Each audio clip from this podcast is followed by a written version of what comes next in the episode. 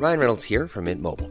With the price of just about everything going up during inflation, we thought we'd bring our prices down. So to help us, we brought in a reverse auctioneer, which is apparently a thing. Mint Mobile unlimited premium wireless. Ready to get 30, 30, bit to get 30, bit to get 20, 20, 20, bit to get 20, 20, bit to get 15, 15, 15, 15 just 15 bucks a month. So, Give it a try at mintmobile.com slash switch. $45 upfront for three months plus taxes and fees. Promo for new customers for limited time. Unlimited more than 40 gigabytes per month. Slows. Full terms at mintmobile.com. Heraldo Radio 98.5 FM, una estación de Heraldo Media Group, transmitiendo desde Avenida Insurgente Sur 1271, Torre Carrachi, con 100.000 watts de potencia radiada. Inicia las noticias de la tarde con Jesús Martín Mendoza en Heraldo Radio.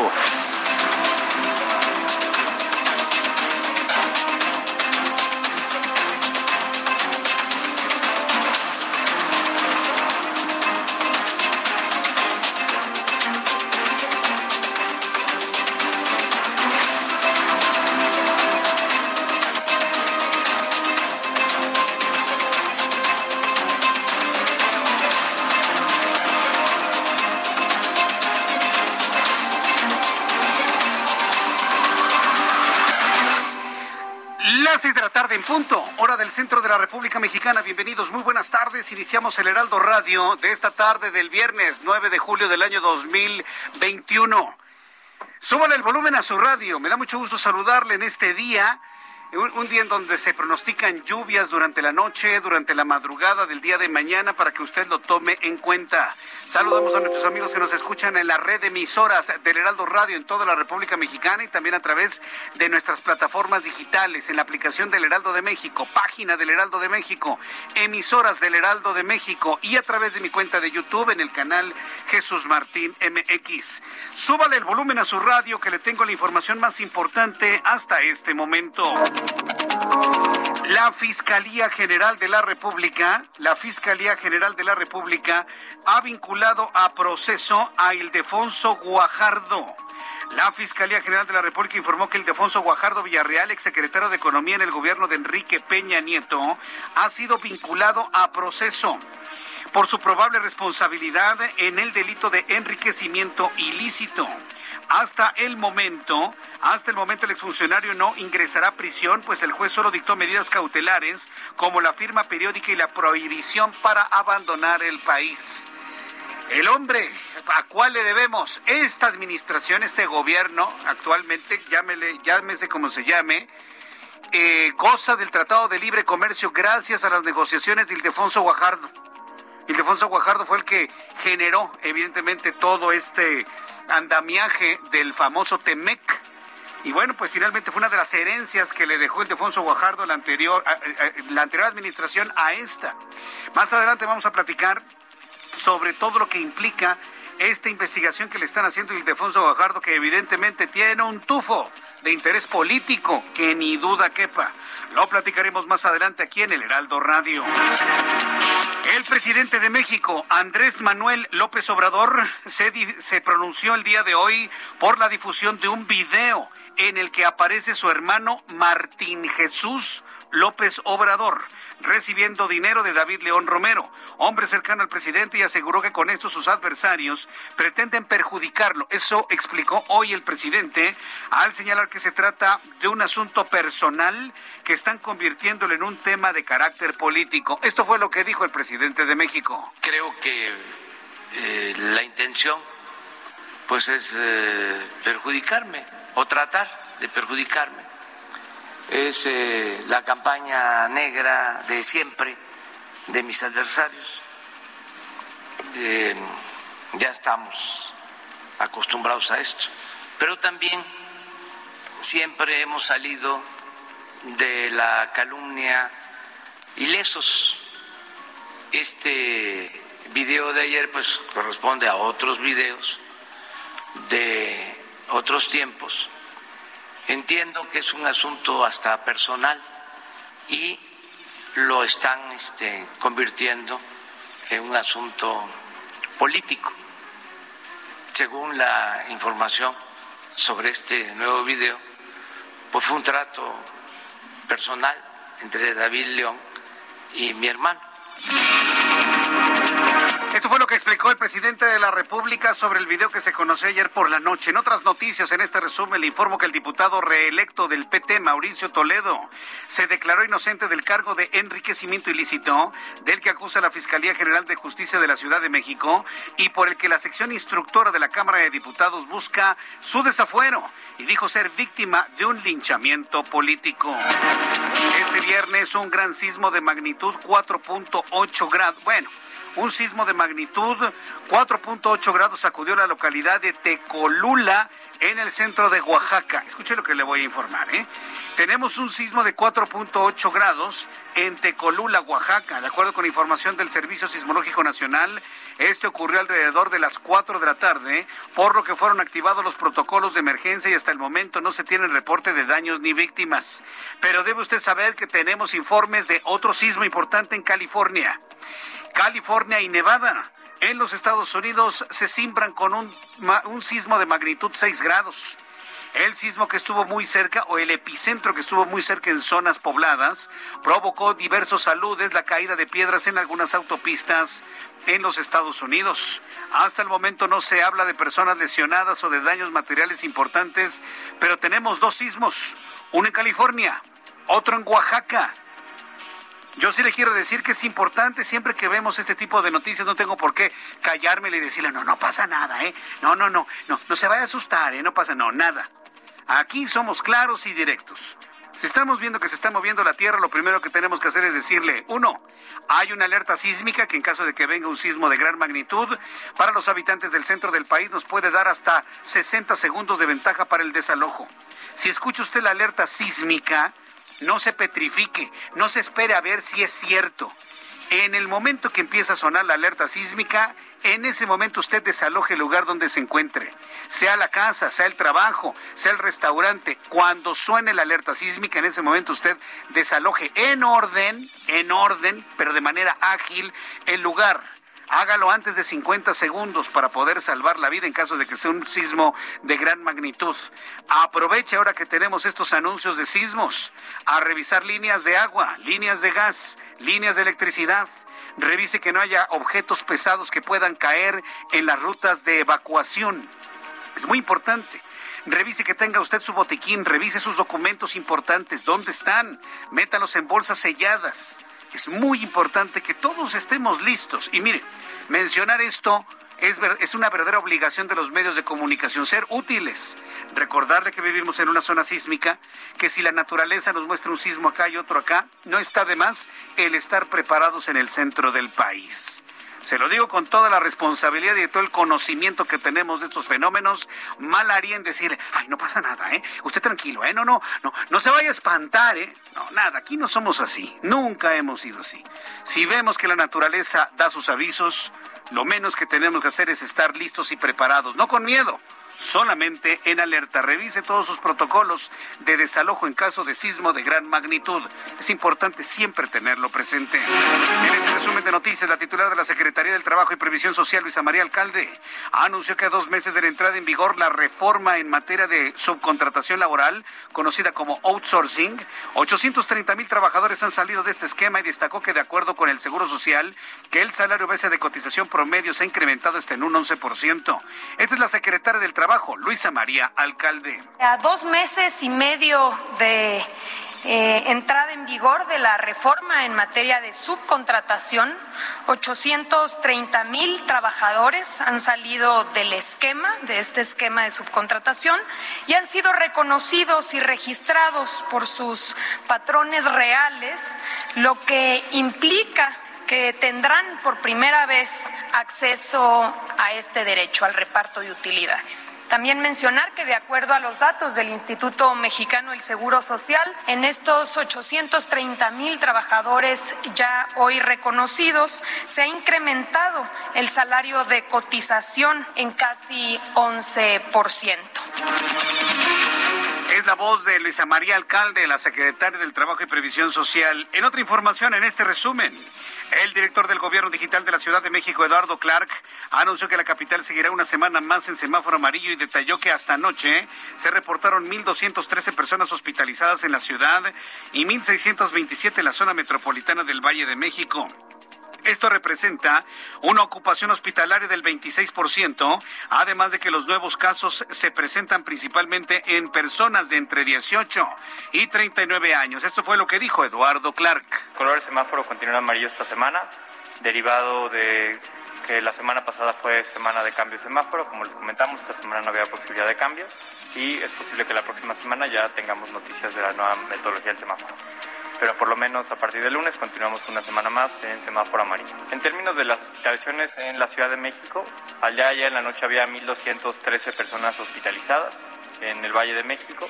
Es, eh, hay un incremento esta última semana, hace una semana estábamos en 863, pero es importante aquí mencionar dos cosas. La primera es aún con este incremento, con la capacidad hospitalaria instalada en este momento, estamos en 26% de ocupación hospitalaria. Que dijo el, eh, el, director del gobierno digital, Eduardo Clark. También le informó que este viernes la Casa Blanca informó que enviará a Haití a agentes del FBI y Departamento de Seguridad Nacional para ayudar en la investigación del magnicidio del presidente Jovenel Mois. En tanto, el comandante de las Fuerzas Armadas de Colombia, Luis Fernando Navarro, informó que exmilitares colombianos están presuntamente implicados en el magnicidio del presidente Mois.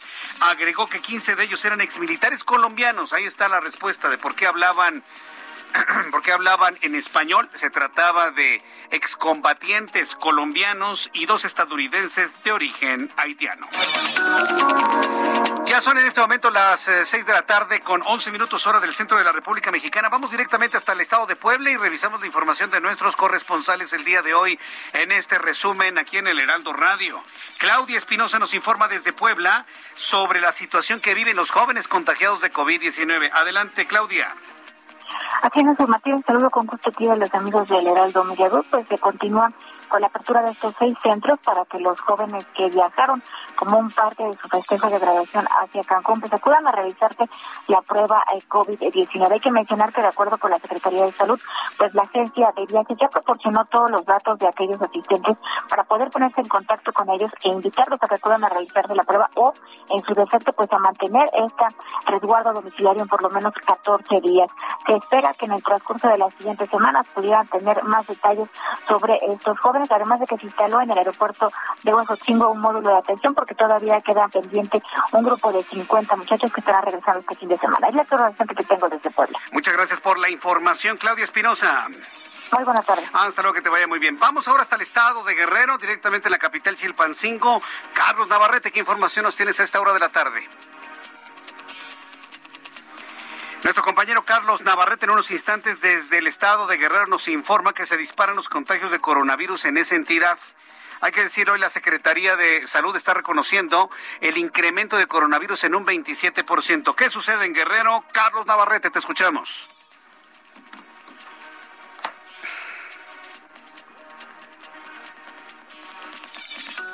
No, no, no, no, no lo tenemos. A ver, incrementaron. está. Adelante, estás al aire, estás al aire, ya te escuchamos. Adelante. Sí, comentarles que los casos de coronavirus en Guerrero, que se mantiene en semáforo verde, eh, incrementaron considerablemente en el transcurso de los últimos tres días. De acuerdo con la información de la Secretaría de Salud Estatal, de ayer a hoy se registraron 246 casos nuevos de personas con COVID-19 en toda la entidad. Las 24 horas anteriores, la cifra fue de 234 contagiados. El primer repunte se registró el miércoles pasado, cuando las autoridades dieron a conocer el contagio de 186 personas, que fue la cifra más alta hasta ese día en los últimos cinco meses. Un día antes, el martes, únicamente se documentaron 10 contagios nuevos. Para este viernes, los casos activos de coronavirus en Guerrero son 1.011, siendo Acapulco y Chilpancingo los municipios con mayor incidencia. Además, el reporte indica que en las últimas 24 horas, 20 personas fueron hospitalizadas por complicaciones en la salud derivado del virus. Mi reporte. Buenas tardes. Gracias, muy buenas tardes. Gracias por la información, Carlos Navarrete. Eh, desde el estado de Guerrero. Son las seis de la tarde con 13 minutos. Vamos con nuestros compañeros reporteros urbanos, periodistas especializados en información de ciudad. Alan Rodríguez, gusto en saludarte. Buenas tardes. Hola, ¿qué tal Jesús Martín? Amigos, muy buenas tardes. Tenemos en estos momentos el reporte desde la autopista México-Toluca y es que mucha precaución y paciencia para nuestros amigos que se desplazan desde la Ciudad de México hacia la capital mexiquense y es que en estos momentos en el kilómetro 21 de esta vialidad con dirección hacia la zona de la Tenemos un accidente. Lamentablemente pierde la vida un motociclista, un hombre de aproximadamente 40 años de edad quien viajaba a bordo de una motocicleta de la marca Ducati. Esta persona lamentablemente pierde la vida y por este motivo ya se encuentran en este punto peritos de la Fiscalía General de Justicia de la Ciudad de México en espera de levantar el cuerpo y con esto proceder a la liberación de la vialidad para las personas eh, que conozcan esta motocicleta con matrícula de circulación 42 ARC5. Lamentablemente esta situación permanece en este punto. Por lo pronto, Jesús Martín, es el reporte que tenemos. Muchas gracias por esta información, Alan Rodríguez. Estamos al Buenas tardes. Hasta luego, buenas tardes. Augusto Atempa, qué gusto saludarte. Bienvenido. Gracias, Jesús Martín. Excelente tarde. Tenemos carga vehicular sobre la avenida de los Insurgentes. Esto es el tramo de la Glorieta hasta Álvaro Obregón para quienes busquen llegar hacia el sur de la ciudad. El avance en sentido contrario hacia Paseo de la Reforma empieza a, empieza a complicarse desde la calle de Colima hasta Puebla. Pasando este punto, la circulación mejora considerablemente. Y para quienes usan la avenida Chapultepec, el tráfico está desde la avenida Monterrey hasta la avenida Cuauhtémoc. Esto para quienes buscan llegar hacia el Torre de la Loza.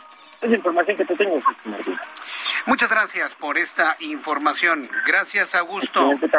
Hasta luego, que te vaya muy bien. Vamos con mi compañero Daniel Magaña a esta hora de la tarde. ¿Dónde te ubicamos, estimado Daniel? ¿Qué tal, Jesús Martín? Muy buenas tardes. Pues información vehicular de la zona de la avenida Canal de Miramontes, en la cual, bueno, pues tenemos algo de carga vehicular, pero bueno, pues una tarde pues agradable en la cual no tenemos ah, pues nublados que presagien lluvia en los próximos minutos, lo que sí, las personas que avanzan en esta zona de la avenida Canal de Miramontes hay que, bueno, pues tener en cuenta sobre todo al llegar hacia la zona de la Alameda del Sur con el constante cruce de peatones, pero a partir de aquí es una buena opción la zona de Miramontes para desplazarse más adelante hacia la zona de Tasqueña o incluso las personas que se incorporan a través de esta vía hacia la zona del circuito interior en su tramo de Río Churbusco. El reporte Jesús Martín, muy buena tarde. Muchas gracias por la información, Daniel Magaña. Continuamos atentos. Continuamos atentos. Así iniciamos nuestro programa del día de hoy. Es un viernes intenso, hay muchas noticias unas más de escándalo, otras sin duda interesantes y otras que evidentemente preocupan. Hay de todo, hoy tenemos de todo como en botica, ¿eh? por cierto, aquí en el Heraldo Radio. Así que le invito para que se quede con nosotros, eh, se ponga en contacto con este servidor a través de dos vías, Twitter, arroba Jesús Martín MX y a través de nuestro canal de YouTube, Jesús Martín MX. Que por cierto, quiero agradecerle, quiero agradecerle a, a todos nuestros amigos que me siguen a través de YouTube, en el canal Jesús Martín MX pero en especial, en especial quiero agradecerle mucho a Elizabeth Aguirre Rodríguez. Elizabeth Aguirre Rodríguez es una radioescucha que ha estado muy, muy, muy atenta de nuestro programa de noticias, que ha estado muy pendiente de todo lo que se hace y se dice dentro de nuestro chat. Ella es nuestra moderadora dentro del chat y bueno, pues evidentemente ella estará revisando muchos del, buen comportamiento en nuestro chat. Por lo tanto, todas las personas que quieran ingresar al chat de nuestro canal de YouTube Jesús Martín MX pueden hacerlo con toda la tranquilidad de que todo se realizará con todo orden, ya sabe, ¿no?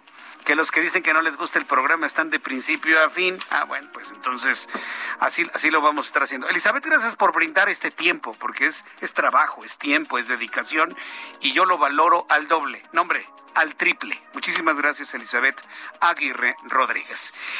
Y cuando son las 6 de la tarde con 18 minutos, vamos a revisar lo que sucedía un día como hoy, 9 de julio, en México, el mundo y la historia con Abraham Arreola. Amigos, bienvenidos. Esto es un día como hoy en la historia. 9 de julio, 585 a.C. En Grecia se registra un eclipse de sol que había sido predicho por el astrónomo Tales de Mileto. 1429. En Francia, Juana de Arco hace abrir las puertas de Troyes a Carlos VII, a quien hará consagrar en Reims. 1882. En Londres se realiza el primer torneo de tenis de Wimbledon. 1903. En Francia el ciclista Maurice Garin vence el primer Tour de Francia. Y 1981. En Japón se lanza el videojuego Donkey Kong. Amigos, esto fue un día como hoy, sí, de veras, de veritas, en la historia. Gracias. Muchas gracias, Abraham Arreola, siempre con tus videojuegos. Desde aquí te envío un abrazo y un enorme saludo. Muchas gracias por tus efemérides del día de hoy. Saludos a quienes cumplen años, festejan su santo hoy 9 de julio en este año 2021. Vamos a revisar las condiciones meteorológicas para las próximas horas. El Servicio Meteorológico Nacional que depende de la Comisión Nacional del Agua, nos muestra las condiciones que habrán de prevalecer durante las próximas horas. Hay un canal de baja presión y una onda tropical, la número 8, que son, digamos, los fenómenos que en estos momentos se abaten sobre el centro del país. Así ¿vio usted que llovió con, con fuerza hace, e, e, en la madrugada del día de hoy? volverá a llover durante la madrugada. Tómelo en cuenta, sobre todo para las personas que se desplazan por carreteras y autopistas durante la noche y la madrugada. Háganlo con mucho, mucho cuidado. Háganlo con mucho cuidado para que lleguen con bien hasta su destino. El Servicio Meteorológico Nacional informa que esta noche y madrugada la onda tropical número 8 va a recorrer el occidente del país, va a tener una interacción con un canal de baja presión y con inestabilidad en niveles altos de la atmósfera, provocando lluvias puntuales intensas en Nayarit y en Guanajuato. Hay canales de baja presión, dice el Servicio Meteorológico Nacional. También hay una nueva onda tropical que se aproxima al sur de la península de Yucatán. Con estos elementos atmosféricos le doy a, a conocer el pronóstico del tiempo para las siguientes horas. Amigos que nos están escuchando con mucha atención en Tijuana. Amigos, en Tijuana ya son las 4 de la tarde con 20 minutos. Bueno, en Tijuana hay 26 grados en este momento, la temperatura mínima 19 y máxima 27 grados Celsius. Para usted que me escuche en Mérida, Yucatán, calorón para el día de mañana 37, la máxima mínima 24, en este momento 34. En eh, la zona de balnearios del estado de Morelos, mínima 17, máxima 26, en este momento 26 grados por allá. En Hermosillo, Sonora, 38 grados, temperatura mínima 28, la máxima 42 grados. 42 en Hermosillo para el día de mañana, temperatura máxima aquí en la capital de la República. El termómetro en este momento 22. La mínima mañana al amanecer estará en 13 grados y la máxima alcanzará los 24 grados Celsius.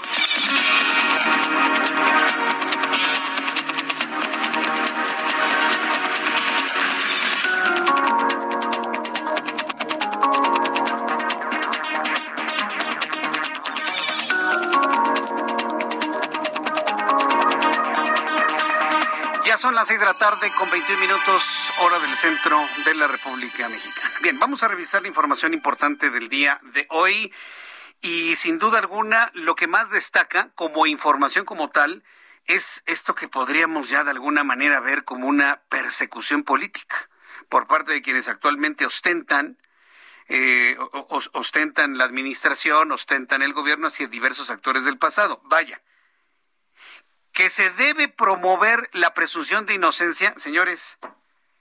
Díganme si hay presunción de inocencia en el caso de Ildefonso Guajardo. Se da la información, se le dice que se le está investigando y que tiene que firmar. Un momento. ¿En qué momento se le dio la oportunidad al, hombre de defenderse? ¿En qué momento se han presentado las pruebas de lo que dice el gobierno de la Cuarta Transformación que desvió recursos económicos Ildefonso Guajardo? ¿En qué momento los presentó? Hacen las cosas al revés. Ahora el que tiene que defenderse y demostrar que es inocente es el Alfonso Guajardo. ¿De verdad? El que acusa tiene que demostrar, el que acusa tiene que demostrar la culpabilidad del acusado. Y el acusado debe gozar de presunción de inocencia. Todo está al revés en este país. Todo absolutamente. Todo está de cabeza, patas para arriba. Como ya le hemos informado en diversos espacios noticiosos del Heraldo, fue sometido a proceso Ildefonso Guajardo, quien fue secretario de Economía en tiempos de Enrique Peña Nieto, ya la adelantaba. Fue Ildefonso Guajardo el que negoció, creó, hizo funcionar el nuevo Tratado de Libre Comercio, el llamado TEMEC o el UMSCA, como lo conocen tanto Estados Unidos como Canadá.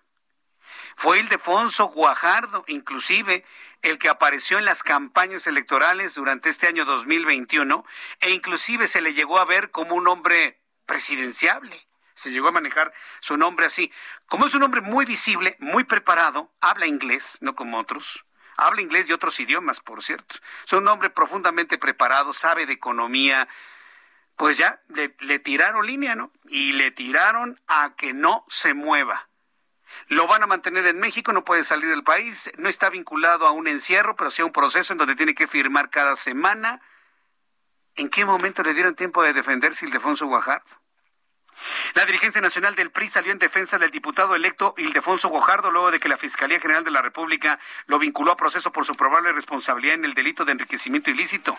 Alejandro Moreno, presidente del Comité Ejecutivo Nacional del PRI, dijo que en vez de utilizar las instituciones para intentar intimidar a la oposición, el gobierno de Morena debería esclarecer la evidente corrupción y delincuencia electoral al, al, interior de ese instituto político y de la administración federal.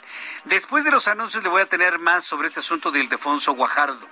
Y le digo, ¿en qué momento se, pudo defender el exsecretario, el exsecretario de Economía de nuestro país. Bueno, regreso con esto y más declaraciones del líder nacional del PRI.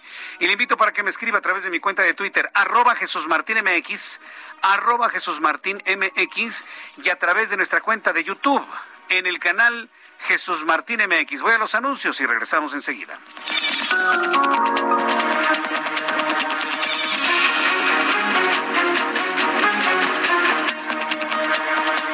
Escuchas a Jesús Martín Mendoza con las noticias de la tarde por Heraldo Radio, una estación de Heraldo Media Group.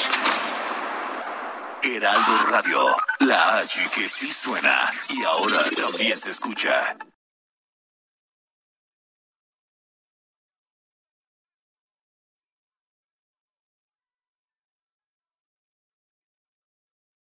La H que sí suena y ahora también se escucha. Escucha las noticias de la tarde con Jesús Martín Mendoza. Regresamos.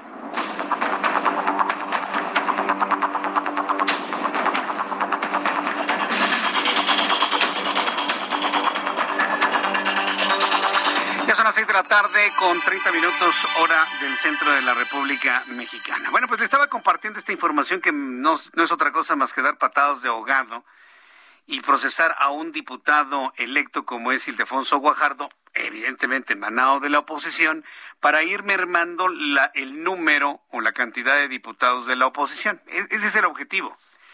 No es otro. Y así de burdo y así de... Así de, de, de, de así el asunto, ¿no?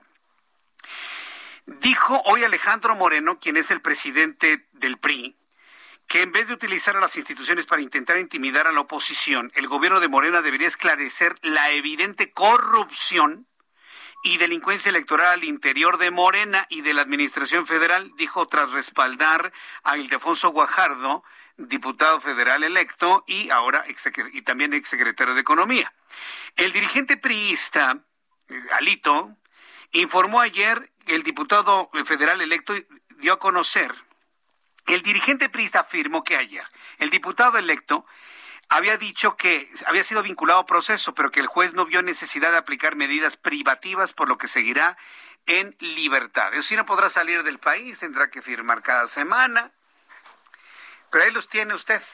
Y él va a ser uno, y va a ser otro, y va a ser otro, y van de esa manera, con ese tipo de mensajes, porque no es otra cosa más que un, un mensajito a la oposición, están haciendo las cosas. ¿eh?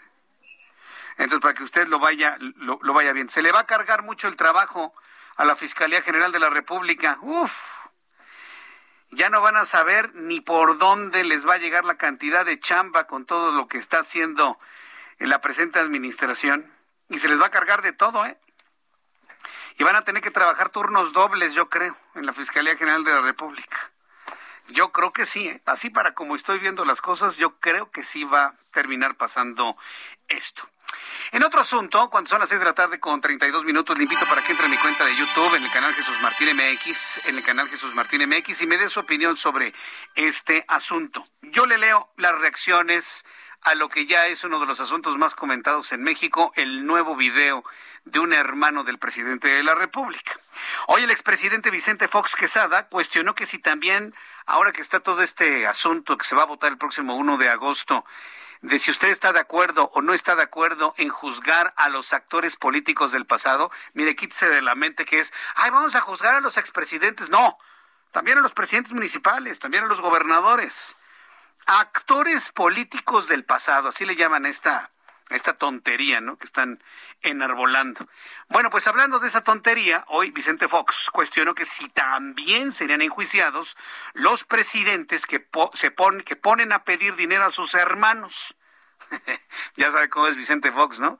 También vamos a enjuiciar a los presidentes que ponen a pedir a sus hermanos dinero ilícito, haciendo referencia al video donde hace unas horas fue exhibido Martín Jesús López Obrador, hermano de Andrés Manuel López Obrador, recibiendo dinero en un sobre, en el modus que ya conocimos eh, hace un año, en el modus eh, que conocimos hace un año con Pío López Obrador. Una pregunta, dice Vicente Fox, ¿también se enjuicia a los que ponen a sus hermanos a recibir dinero ilícito? Escribió el exmandatario quien anteriormente también compartió el video. La pregunta hizo alusión a la consulta popular para determinar si se inicia juicio a los actores políticos del pasado. Evidentemente una pregunta como esa hasta el momento no tiene respuesta. Así que yo le invito a que me dé su, su, lectura de esto a través de Twitter, arroba Jesús Martín MX, y a través de YouTube en el canal Jesús Martín MX. Otro asunto, el diputado reelecto del Partido del Trabajo, Mauricio Toledo, se declaró inocente del cargo de enriquecimiento ilícito del que lo acusa la Fiscalía General de Justicia de la Ciudad de México y por el que la sección instructora de la Cámara de Diputados busca desaforarlo, además de que dijo ser víctima de un linchamiento político. Eso dijo Mauricio Toledo. Bueno, ya tiene varios años, ¿eh? Ya tiene varios años que varios lo cuestionan, lo señalan con dedo flamígero y bueno, pues él hoy finalmente se declaró inocente. En una entrevista acusó de manera particular a Pablo Gómez, el eterno Pablo Gómez. ¿Por qué le digo el eterno? Porque desde que tengo uso de razón he visto a Pablo Gómez en fotos en pendones políticos en los postes de la Ciudad de México. Es más, e, e, es el primer actor político que recuerdo. Yo seguramente yo tenía como cinco años y le preguntaba a mi papá, ¿y señor quién es, señor de bigote, papá? Ah, es Pablo Gómez. ¿Quién sabe? Bueno, pues por eso le llamo el eterno, porque ya así, así, jovencito, jovencito no soy. Y lo recuerdo al hombre. Bueno, entonces, en una entrevista, Mauricio Toledo acusó particularmente a Pablo Gómez del Partido Movimiento de Regeneración Nacional de emprender una cacería en su contra en un proceso del cual calificó está plagado de errores. Toledo está acusado de adquirir propiedades de manera inexplicable por más de 14 millones de pesos cuando fue jefe delegacional en Coyoacán, por lo cual la Fiscalía de Justicia de la Ciudad de México presentó el pasado 25 de enero último ante la Secretaría General de la Cámara de Diputados una solicitud para quitarle el fuero. No que ya se los habían quitado. ¿Usted no se acuerda de esa noticia que le compartí hace algunos meses? Es más, hace más de un año de que ya les habían quitado el fuero y que no sé qué, y que ahora sí van a, poderlos juzgar. Mire, puros cuentos. Atole con el dedo. Atole de fresa, por favor, y así con el dedito y aguadito, para que no, no, no amarren el dedo, ¿no? Porque si me dan atole espeso, pues a lo mejor se agarra algo, ¿no? No, no, no, aguado, aguado, aguado con agua, ni siquiera con leche, con agua. Entonces, atole con el dedo y atole aguado, para, para, que usted finalmente lo, lo vea. Entonces, bueno, pues vamos a estar muy al pendiente de todo este asunto de que si le quitan el fuero o no le quitan el fuero, si realmente le encuentran algún tipo de responsabilidad. Otro asunto en este viernes, le digo viernes nutridito, el Instituto Nacional Electoral, el INE, informó que ya concluyó la impresión de las 93.5 millones de papeletas con las que la ciudadanía participará en la consulta popular del 1 de agosto y que cuentan con cuatro medidas de seguridad para evitar su falsificación. ¿Qué desperdicio de dinero, señores. Ay, no, es que es un ejercicio. No, ¿qué ejercicio? Estamos hambrientos de ejercicios de participación ciudadana. ¿Por qué preguntar si se aplica o no se aplica la ley? Otro atolazo con el dedo. ¿Cuál dedo? El que quiera, ¿eh? Pulgar, el índice, el medio, el anular o el meñique, el que usted quiera. O todos juntos si quiere, sí. 93.5 millones de papeletas. Imagínense que cada papeleta costara un peso. Oiga, con 93.5 millones de pesos hacemos maravillas en este país. Es más, con infinitamente menos mandamos a los muchachos que van a ir a participar a la NASA.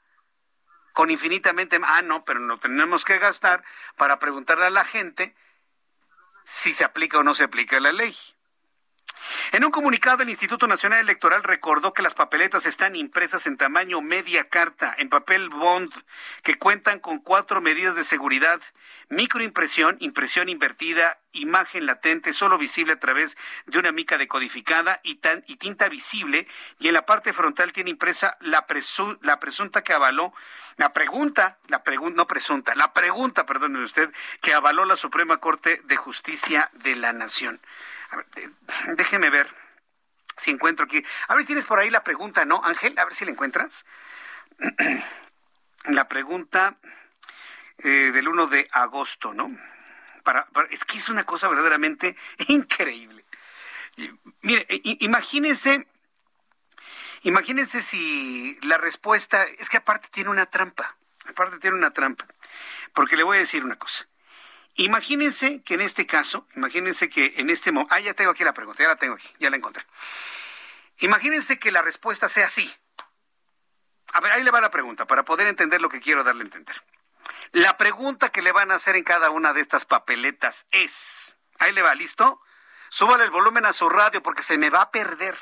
La pregunta tiene uno, dos, tres, cuatro, cinco, seis, siete líneas. Siete líneas. Para quienes me ven a través de YouTube, les estoy mostrando la pregunta. Miren nada más qué cosa tan espantosa. Ahí le va. ¿Estás de acuerdo o no? Por lo tanto, la respuesta es sí estoy de acuerdo, no estoy de acuerdo. ¿Estás de acuerdo o no en que se lleven a cabo las acciones pertinentes con el apego al marco constitucional y legal para emprender un proceso de esclarecimiento de las decisiones políticas tomadas en los años pasados por los actores políticos encaminados a garantizar la justicia y los derechos de las posibles víctimas? Si usted contesta que sí está de acuerdo, que sería no, no ir al juicio, sino empezar una investigación, ojo con eso, ¿eh? También me parece que este es un, un manejo muy perverso, mediático, es decir, es la pregunta para juzgar a los presidentes, nada que.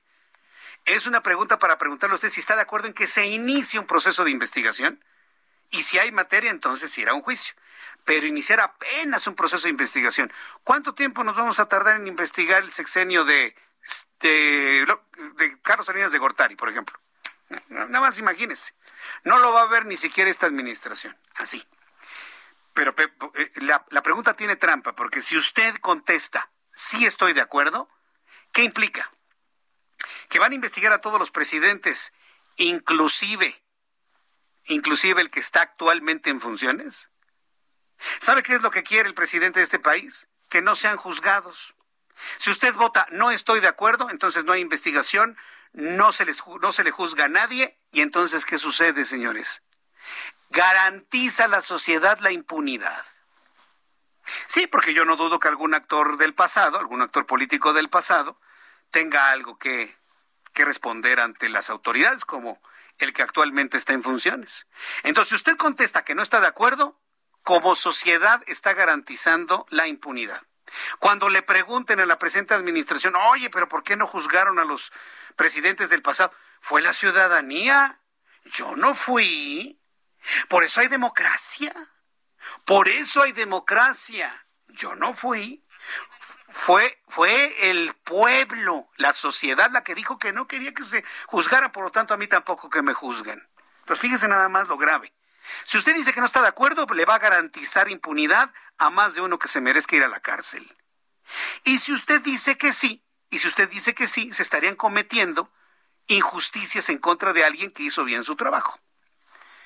Por lo tanto, yo no le veo ningún sentido a este ejercicio y esta gastadera de dinero, porque no es otra cosa más que una terrible gastadera de dinero lo que va a ocurrir el próximo 1 de agosto. Estamos viendo el terremoto y no nos hincamos, hombre. No hay dinero, no hay, no hay medicamentos, falta mucho trabajo en hospitales y gastándonos el dinero para preguntarle si sí quiere o no quiere. Ay, Dios mío, de verdad, de verdad, de verdad. Pero mire que no hay, no hay mal que dure 100 años y tampoco que dure más de un sexenio. Vamos con Adriana Luna, nuestra corresponsal en Guadalajara, Jalisco. La mortalidad por coronavirus modifica drásticamente el índice de la población. Estimada Adriana Luna, qué gusto saludarte. Muy buenas tardes. Mi querido Jesús Martín, te mando un abrazo enorme a ti y a todos los radioescuchas. Por la pandemia de COVID-19 en México han muerto casi 352 mil personas, en Jalisco casi 20 mil. Esto ha generado crisis económica, sanitaria, social y poblacional. ¿Cómo? Porque aparte de la mortandad, Jesús Martín y Auditorio, hay algunas parejas que no quieren tener hijos en este tiempo. Entonces se está generando una generación baby boom y un reemplazo poblacional. Esto advierten investigadores de la Universidad de Guadalajara. Escuchemos. El reemplazo poblacional, no solamente de nuestro país, sino de, de todos los países y del mundo. Revuelve todo, revuelve todo el gallinero. Puede generarse un baby boom. O sea, gente que no tuvo los hijos hoy día porque, ¿cómo los voy a tener ahora? Mejor lo espero. O sea, con estos niveles de mortalidad, es muy probable que la esperanza de vida se reduzca. También es cierto que esa caída de la esperanza de vida sea circunstancial, es decir, por, por un periodo. El profesor investigador Alejandro Canales incluso subraya que la migración en México, tanto local como externa, es un riesgo latente de contagio de todo tipo de variantes de COVID y mutaciones del virus. Incluso dice que los contagios de coronavirus se duplican entre los latinos si los comparas con la población asiática, con los anglosajones y con los africanos. Vaya, pues eh, Adriana Luna, estaremos muy atentos de reacciones a esto, de estos analistas de la Universidad de Guadalajara. Muchas gracias por este tiempo para el auditorio del Heraldo Radio. Que tengas buen fin de semana, Adriana. Un fuerte abrazo, buen fin de semana a todos. Igualmente para ti, que te vaya muy bien. Adriana Luna, periodista del Heraldo Media Group, allá en nuestras instalaciones del Heraldo en Guadalajara, Jalisco. Cuando son las seis de la tarde con 44 minutos, hora del centro de la República Mexicana, pues ya de lleno en el tema del COVID-19. Preocupados por un incremento del 27% en los casos de coronavirus. Ayer, en nuestro país, la Secretaría de Salud reportó el contagio de 9.452 personas.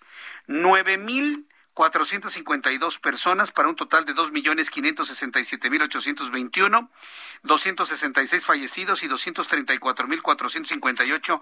Esto ayer, apenas ayer. Por aquí Marco Coello ya me había mandado los datos, a ver si los tengo por ahí, mi querido Marco. Tú siempre muy muy pendiente de toda esta información para saber cómo se movieron los números el día de hoy, porque esto finalmente nos me sirve o nos sirve para darnos un buen contexto de en dónde estamos parados, sobre todo en esta nueva ola, vamos a llamarlo así, en este nuevo incremento ya reconocido por la Organización Panamericana de la Salud de contagios de COVID-19. Bueno, para el día de hoy súmele 9319, prácticamente igual que ayer. 9.319 casos de ayer al día de hoy, para un total de 2.577.140 defunciones, 234.675, luego de sumar 217 de ayer al día de hoy. Eh, al día de hoy, ayer hubo 266, hoy 260, 217. En términos claros, podríamos decir que se mantiene la misma tendencia de ayer al día de hoy. En la línea telefónica, la doctora Roxana Trejo, gerente de la unidad de epidemiología del Centro Médico ABC. Estimada doctora Trejo, gusto en saludarla. Muy buenas tardes. Un gusto, Jesús Martín, estar contigo nuevamente. Muchas gracias por estar aquí con nosotros, doctora Roxana Trejo. La variante Delta predominará en México, es lo que nos dicen los especialistas, esta de COVID-19, debido a que no hay controles en las fronteras, no hay controles en las zonas turísticas, y esto está contribuyendo a que no nada más entre la, Delta, sino todas las demás. ¿Cuáles son las medidas que deberían eh, eh, aplicarse desde el punto de vista de cercos sanitarios, doctora Trejo? Pues mira, yo creo que un tema muy importante que sucede en todos los países, o debería de suceder en la mayoría, es que detectemos qué variantes son las que circulan. Y, creo que la única manera para poder hacer esto es, por supuesto, hacer pruebas. Hoy lo que hacemos es secuenciación, porque sí se hace en el país, secuenciación de las personas que son positivas, ya tienen un cuadro, y así es como nos estamos dando cuenta qué es lo que está circulando. Ahora, lo que creemos con la variante Delta es que esta variante ha, sido predominante en algunos países, por ejemplo Portugal, Singapur, perdón, o eh, en Reino Unido y en Estados Unidos, como ya sabemos también allá eh, es, muy alta su frecuencia y seguramente en nuestro país pues ya está circulando. Yo diría que hoy pues que ya se encuentra circulando es muy complicado este poder hacer cercos sanitarios porque también lo que implica esto es eh, disminuir la economía y por supuesto esto debe impactar en, en otro tema en donde la pandemia también ha hecho su pues su trabajo, ¿no? En la disminución de los recursos económicos. Creo yo que el tema más importante hoy en este momento en relación a las variantes es aplicarse las medidas y una de ellas es la vacunación. Y por supuesto, pues las que ya sabemos de distanciamiento, etcétera. Pero la vacunación es un tema muy importante que se necesita priorizar. Ahora, eh, entiendo que se ha hablado de la vacunación como una, como una alternativa muy importante. Sin embargo, hay quienes están entendiendo la vacunación, doctora Rosana Trejo, como la garantía para poder hacer la vida completamente normal. Y estamos viendo que quien está haciendo la vida completamente normal pues está o contagiando el virus a quienes no están vacunados o inclusive vacunados han enfermado y algún porcentaje ha fallecido.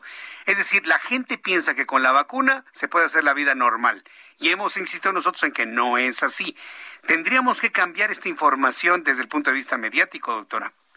Sí, totalmente de acuerdo contigo. Bueno, para empezar, primero debemos de pensar que la vacunación es una de las herramientas más importantes en la salud pública, que seguramente si esta no existiera desde hace años, tú y yo no estaríamos hoy platicando y mucha gente que nos escucha de tus eh, seguidores no estaría escuchándonos. O sea, eh, nuestros abuelitos y bisabuelitos seguramente este, utilizaron esta herramienta y por eso estamos hoy aquí. Y en, en la pandemia es igual. O sea, el tema de la vacunación es que disminuimos el riesgo de mortalidad y específicamente SARS-CoV-2 con las vacunas, el riesgo de enfermedades graves con este 100% de eficacia y un porcentaje muy alto, 90-95, para las formas leves. Ahora, con la variante eh, no alcanzamos ese rango, bajamos un poquito, andamos en 80, en 89 y depende de la vacuna. Todas ellas son arriba de 80. Por supuesto nos protegen. Ahora, ese rango que queda, ese pequeño rango, es el que conlleva que debemos de seguir con las medidas porque si no las llevamos hoy en este nivel de transmisión, pues vamos a contagiarnos, seguramente nos va a ir muy bien por la vacunación, o sea, vamos a ser leves, pero nosotros podemos seguir contagiando a los demás. Ese es el punto clave, mientras no exista una inmunidad colectiva, o eso que se le llama de rebaño, que es un 70 o más allá del 70% de las personas ya con anticuerpos, pero no hablamos de un país, estamos hablando de manera global, pues lo que se visualiza es que nos falta mucho camino que tener para esta inmunidad global y debemos de seguir protegiéndonos, no quitarnos el cubrebocas, no eh, seguir manteniendo el distanciamiento, la ventilación natural es súper importante porque hoy sabemos que en lugares cerrados se mantiene en, en, estos cuartos, ¿no? Y necesitamos una ventilación natural para que baje esta carga dentro de ese lugar. Entonces, no significa que la vacunación nos va a evitar seguir con las medidas, significa que va a sumar a disminuir la transmisión. Ahora, lo que tú acabas de preguntar, Jesús, todos estamos muy alertas a, las variantes. el virus muta en el momento que infecta a alguien, entonces debemos de disminuir este riesgo de transmisión para no tener otras variantes. Hoy tenemos Delta y pudiéramos tener otras diferentes que pudieran tener mayor impacto y creo que ahí cada uno somos responsables de disminuir este riesgo. Sí, sin duda. Y, hay muchas personas que tienen sus dudas sobre la vacunación. Y ahora, doctora Trejo, que me hablaba de que, la, que gracias a la vacunación estamos platicando usted y yo aquí. Siento que hay una diferencia, a lo mejor tal vez mínima, pero las vacunas que nos pusieron contra la poliomielitis, contra el sarampión, contra el tétanos y otras enfermedades, pues son vacunas que fueron experimentadas durante 10 hasta 15 años. La, vacuna contra el COVID-19, pues podríamos decir, bajo esa comparación, está todavía en fase experimental. Es decir, todavía no sabemos cómo nos va a cubrir, ni cuánto nos va a cubrir, ni qué efectos secundarios va a tener en algunas personas, pero aún así es recomendable ponerse la vacuna, desde su punto de vista.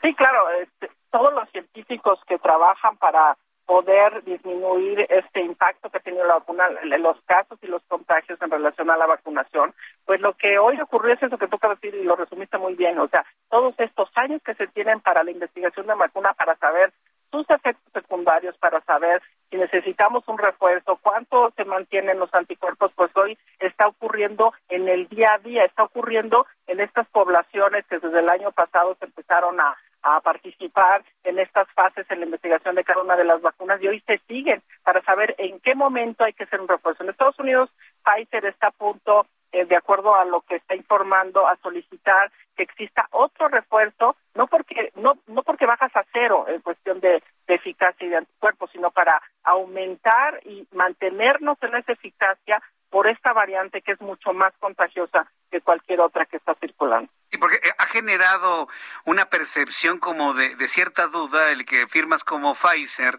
estén pidiendo una tercera inmunización, doctora Trejo. Es decir, eh, da la percepción de que no tiene la eficacia informada al principio, pero entiendo que está en más del 90%, ¿verdad? La vacuna de Pfizer. Sí, está, está arriba del 90%, pero creo, tú lo acabas, lo dijiste un poquito antes, o sea, lo que debe de saber la población es esto. O sea, las vacunas normalmente nos llevan muchísimos años, 13, 14, 15 años, 11, y hoy lo que está ocurriendo es que fue en meses. ¿Y por qué? Pues por la emergencia epidemiológica. Entonces, hacer una emergencia epidemiológica y tener que actuar en consecuencia para disminuir todos estos impactos eh, que ha tenido en mortalidad, eh, eh, infinidad de, sucesos que han ocurrido con la pandemia, pues tenemos que acortar y tenemos que salir con la vacuna y por supuesto sus resultados son muy buenos, pero el tema es que esto puede irse modificando dependiendo de las variantes. O sea, yo creo que lo que hay que quedar claro es que, ¿qué tenemos que hacer individualmente? Pues si te toca ya tu momento de vacunación, acude a ella. Mucha gente dice, no es que no me quiero vacunar porque tiene efectos secundarios o algunos otros eh, temas que se tocan. Yo creo que deberíamos de poner una balanza los efectos secundarios en un lado y las consecuencias o secuelas que puedes tener si te enfermas, que hoy son mucho mayores ah, y tienen un impacto bastante fuerte. O sea, no es una enfermedad infecciosa respiratoria, es una enfermedad sistémica. O sea, afecta a diferentes sistemas el virus SARS-CoV-2. Entonces, al momento de poner en esta balanza, diríamos, hay que vacunarse, hay que ser corresponsables para que disminuyamos el riesgo de contagio y mantener las medidas. No hay manera de evitar el aumento de la incidencia si no somos partícipes en la prevención. Eh, doctora Roxana Trejo, yo como siempre le agradezco muchísimo el favor de su atención y su participación y su conocimiento y el aporte de estas ideas. Muchísimas gracias por este tiempo, doctora. Un abrazo, Jesús Martín, a ti y a tu público. Que le vaya muy bien. Hasta pronto. Es la doctora Roxana Trejo. Hay que vacunarnos. Ese es el mensaje de esta entrevista. No lo echen saco roto. Vacúnense y cuídese. Voy a los anuncios. Regreso con un resumen de noticias y mucho más aquí en el Heraldo Radio. Escuchas a Jesús Martín Mendoza con las noticias de la tarde por Heraldo Radio, una estación de Heraldo Media Group. Heraldo Radio.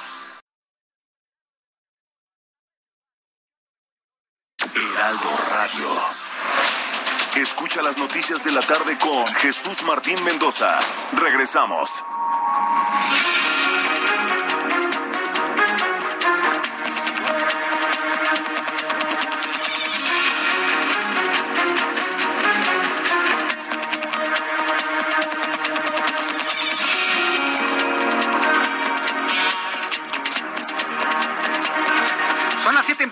Las 19 horas en punto hora del centro de la República Mexicana, le presento un resumen con las noticias más importantes en el Heraldo Radio.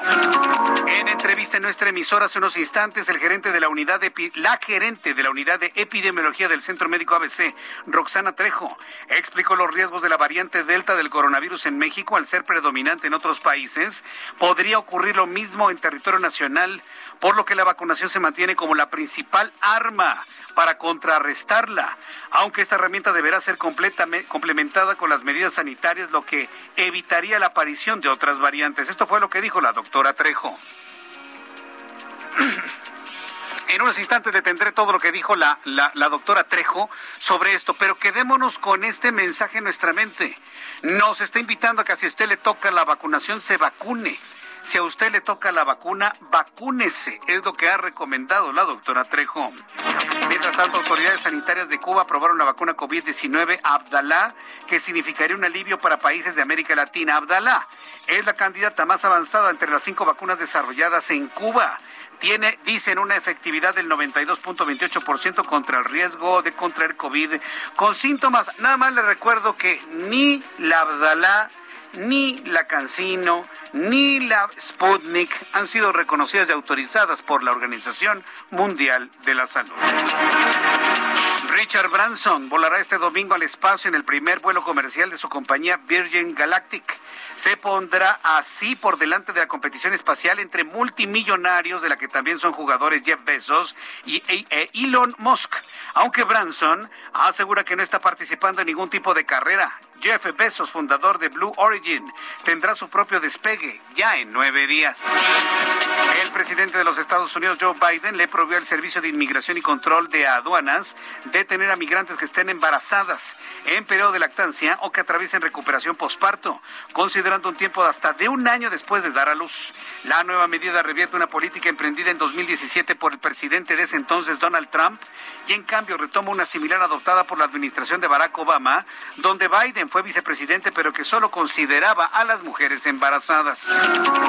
La alcaldesa de Miami-Dade, Daniela Levin, anunció este viernes que fue recuperado un cuerpo más de los escombros del edificio residencial colapsado en el poblado de Surfside, ocurrido el pasado 24 de junio, con lo que la cifra de fallecimientos por este siniestro se elevó a 79 y mientras que 61 personas se mantienen en calidad de desaparecidos. El presidente de Estados Unidos, Joe Biden, advirtió este viernes a su homólogo ruso Vladimir Putin que prepara una respuesta contra los ciberataques lanzados recientemente desde Rusia hacia importantes empresas de los Estados Unidos, por lo que no descartó atacar los servidores que usaron los hackers. El gobierno de la Ciudad de México anunció a través de su Gaceta Oficial que el servicio de sistemas de transporte público Cablebús, cuya primera línea será inaugurada el domingo 11 de julio, será gratuito para adultos mayores, personas con discapacidad y menores, niños menores de 5 años. Buenas noticias en resumen, le invito para que siga con nosotros. Le saluda Jesús Martín Mendoza.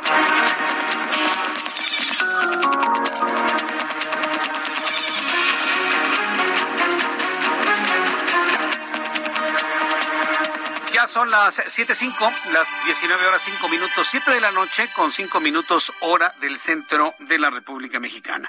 Vamos con nuestros compañeros reporteros urbanos, periodistas especializados en información de ciudad. Alan Rodríguez, me da mucho gusto saludarte, Alan, adelante. Hola, ¿qué tal Jesús Martín? Amigos, muy buenas tardes. Tenemos el reporte de vialidad desde la zona de la Avenida Constituyentes a, partir de Paseo de la Reforma y hasta el cruce con Periférico presenta carga que no deja de avanzar. En el sentido contrario, continúa el avance bastante lento. Esto como rezago del accidente registrado a la altura del kilómetro 21 de la autopista México-Toluca. A partir de la zona de Santa Fe encontrará avance prácticamente a vuelta de rueda, a pesar de que hace unos minutos se acaba de liberar la vialidad con el retiro del cuerpo de este motociclista que lamentablemente perdió la vida. Maneje con mucha precaución y por lo pronto es el reporte que tenemos. Muchas gracias por esta información, Alan Rodríguez. Continúas al pendiente, buenas tardes. Hasta luego, que te vaya muy bien. Augusto Atempa, gusto en saludarte. ¿En dónde te ubicamos, Augusto?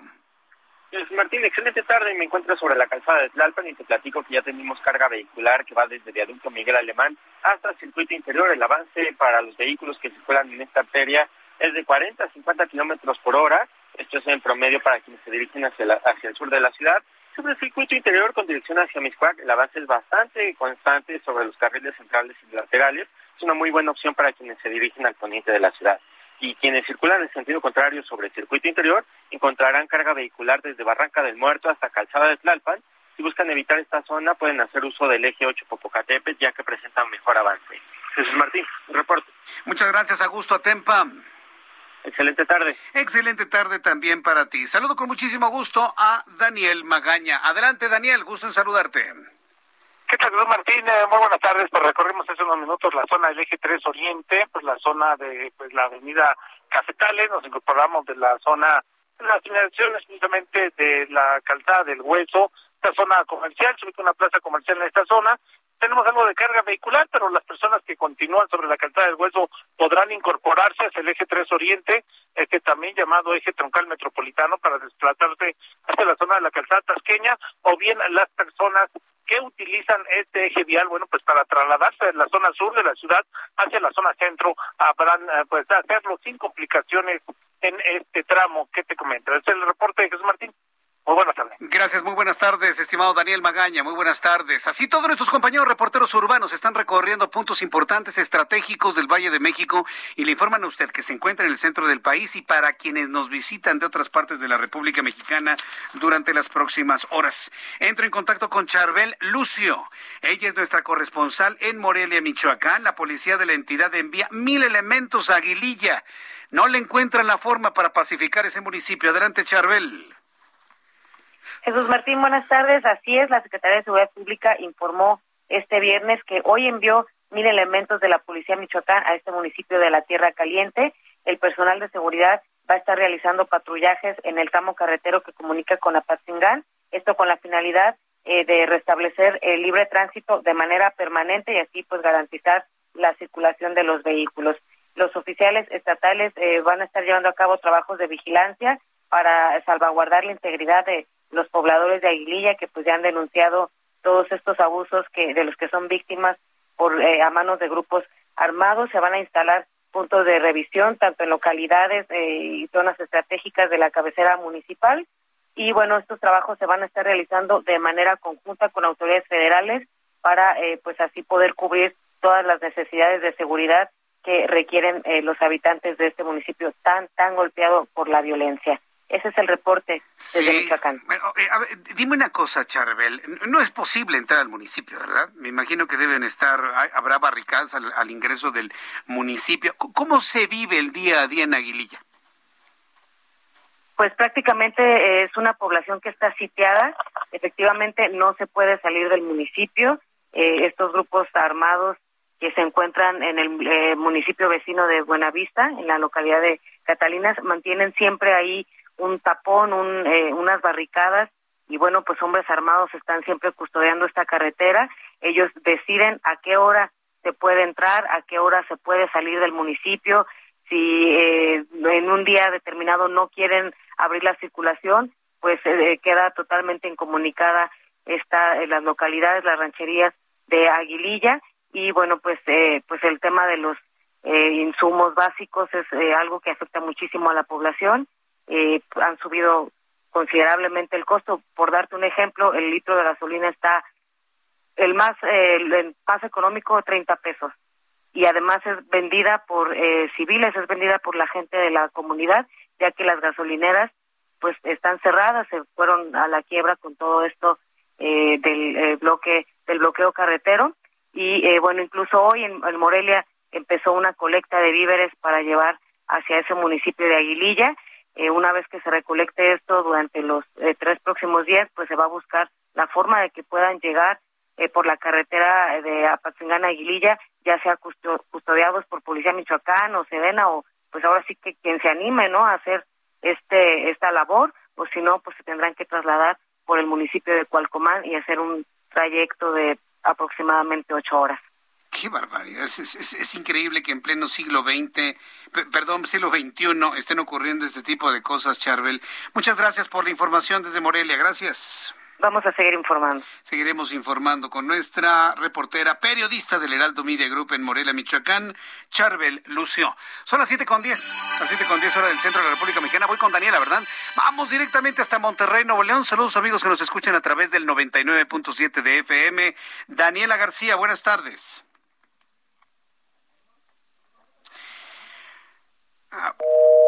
Ah, no, creo que se cortó. Bueno, le volvemos a marcar, ¿no? A nuestra compañera Daniela García. Ella, como nuestra corresponsal en, Nuevo León, nos, informa, nos informa que allá en aquella ciudad ha iniciado la transición eh, para que tome la alcaldía de Monterrey Luis Donaldo Colosio. El caso es que, bueno, pues este proceso sin duda va a ser muy, muy, muy importante, todo el proceso de entrega, de, entrega-recepción, tanto de Monterrey como de Nuevo León. Recuérdese que hay un 1-2, Samuel García, Luis Donaldo Colosio, ambos del Movimiento Ciudadano. Bueno, mientras tengo comunicación con Daniela García hasta Monterrey, Nuevo León, le doy nuevamente a conocer los datos de COVID-19 que da a conocer hoy la Secretaría la Secretaría de Salud. Ya tengo a Daniela García. Vamos a escuchar a Daniela García. Buenas tardes, Daniela. Muy buenas tardes, Jesús Martín. Hoy para informar que inició la transición en el municipio de Monterrey. El alcalde electo de este municipio, Luis Donaldo Colosio Riojas, y el alcalde actual, Antonio Martínez, se reunieron por primera vez para dar inicio a esta transición. Eh, informaron que el proceso contará con un presupuesto de un millón de pesos. Una rueda de prensa esta tarde donde Colosio Riojas adelantó que harán auditorías con lupa a la actual administración municipal, incluso con una auditoría externa para que certifique este proceso su parte, pues el actual alcalde Antonio Martínez aseguró que se contará con un presupuesto de un millón de pesos, mismo que incluso podría aumentar dependiendo del desarrollo de este proceso. Los dos coincidieron en que la transición se realizará de forma transparente, aunque en caso de encontrar inconsistencias se procederá con investigación.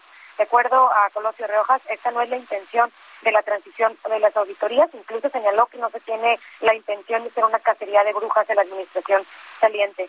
Eh, pues el actual alcalde Martínez, eh, pues él insistió en que buscarán trabajar con el equipo de transición para que se sientan cómodos y que la información estará fluyendo de manera ordenada. Aunado a esto, pues las transiciones, eh, todas las mesas de transición se, se realizarán eh, se tendrá una transmisión en Facebook para que los ciudadanos puedan observarlas y estar enterados, obviamente, además de las ruedas de prensa que se estarán dando de manera cotidiana. Eh, también se informó que la transición se realizará a través de tres comisiones, la recepción de información, la selección de talento e innovación y la mejora regulatoria. Los encargados serán Edgar Olay, Javier Treviño y Cintia Smith respectivamente. Finalmente, pues Colosio Rojas adelantó que se mantendrán algunos de los programas creados por las administraciones previas, como es el de la tarjeta. Y se nos fue y el ex candidato a la gubernatura del estado de Nuevo León, Adrián de la Garza, que pues de hecho pues fue muy señalado durante la campaña de él por el presidente Andrés Manuel López Obrador, quien señalaba que este programa buscaba coaccionar el voto a los ciudadanos, algo que Colosio Rojas mantendrá el apoyo de los ciudadanos que reciben eh, eh pues, el perfil positivo en esta tarjeta eh, eh, Bien, gracias por la información desde Monterrey. Gracias, Daniela. Estaremos Hasta luego, muy buenas tardes. El reloj marca las 7 de la noche con 13 minutos hora del centro de la República Mexicana. Le presento un resumen con lo más importante en economía y finanzas con Vieira.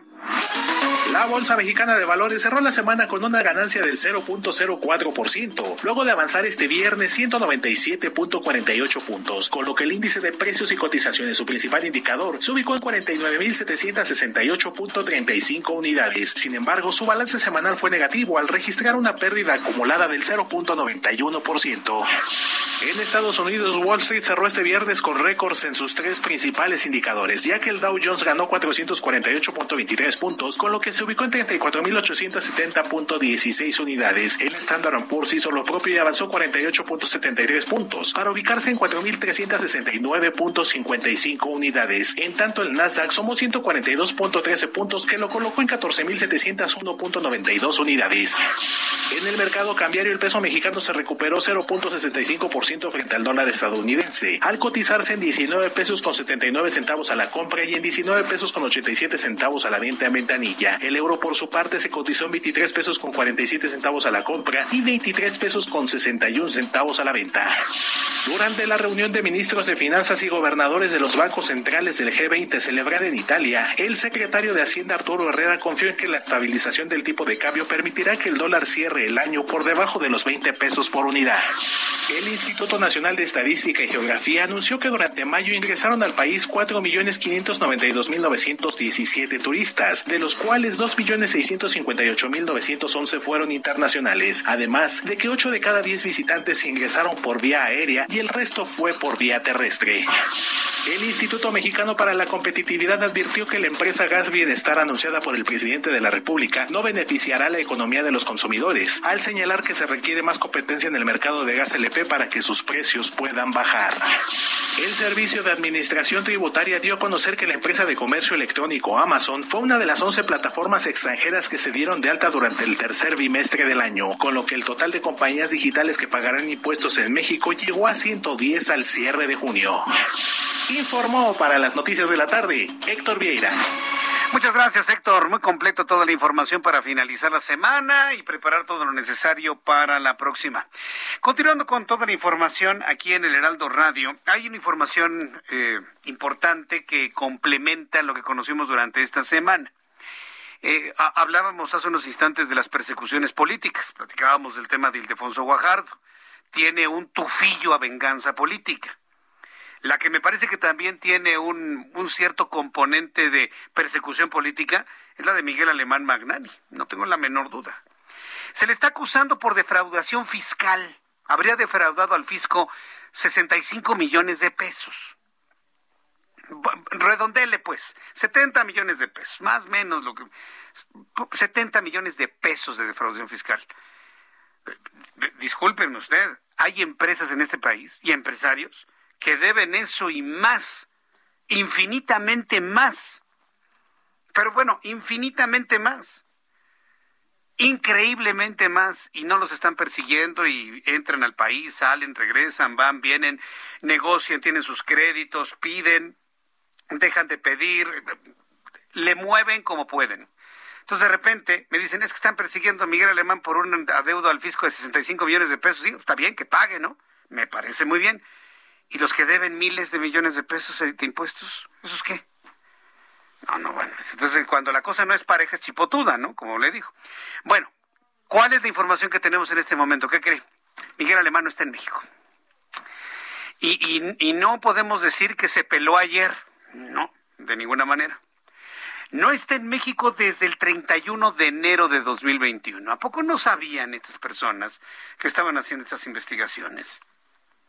Según la información que ha dado a conocer el Instituto Nacional de Migración, se registra la última salida de México de Miguel Alemán Magnani el 31 de enero de 2021. se mantiene la alerta migratoria en 194 países.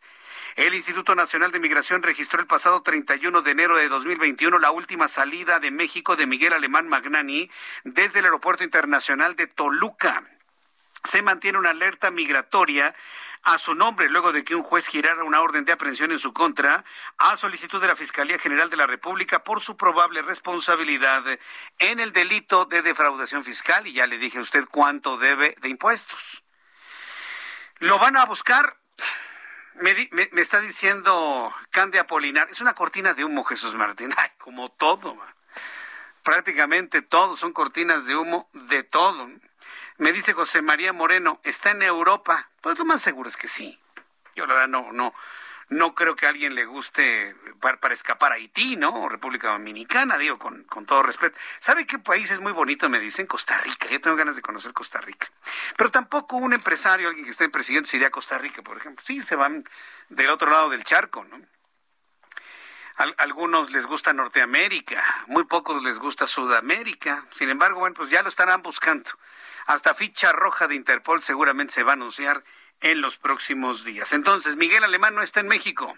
Ya habría salido de nuestro país el pasado 31 de enero, según lo que está dando a conocer el propio Instituto Nacional de Migración. En otras noticias, en este resumen, cuando ya son las 7 de la noche con 19 minutos hora del centro de la República Mexicana, esta semana pasa la historia de lo que ha comentado el presidente de la República en, los anuncios más extraños, y tiene que ver con el anuncio de la creación de una empresa que se va a llamar Gas Bienestar. Hay, algunos analistas que han entendido que es darse un balazo en el pie, ¿no? Darse un pisotón en un callo uno mismo, ¿no? ¿Para qué vender gas fuera de la plataforma que ya lo hace el mismo Petróleos Mexicanos? Pero entendemos que la idea es cumplir con una palabra no cumplida desde el año 2018. ¿Cuál es la palabra no cumplida? Vender combustibles más baratos. Y la única forma de vender combustibles más baratos, la única forma es eliminar eh, intermediarios, es eliminando intermediarios. Ahora, ¿es justo en un momento dado el que se vende el gas tan barato? Mire, no vayamos tan rápido. Vea usted la infraestructura que requiere una empresa que vende gas a nivel local o a nivel nacional. ¿Se tienen las instalaciones?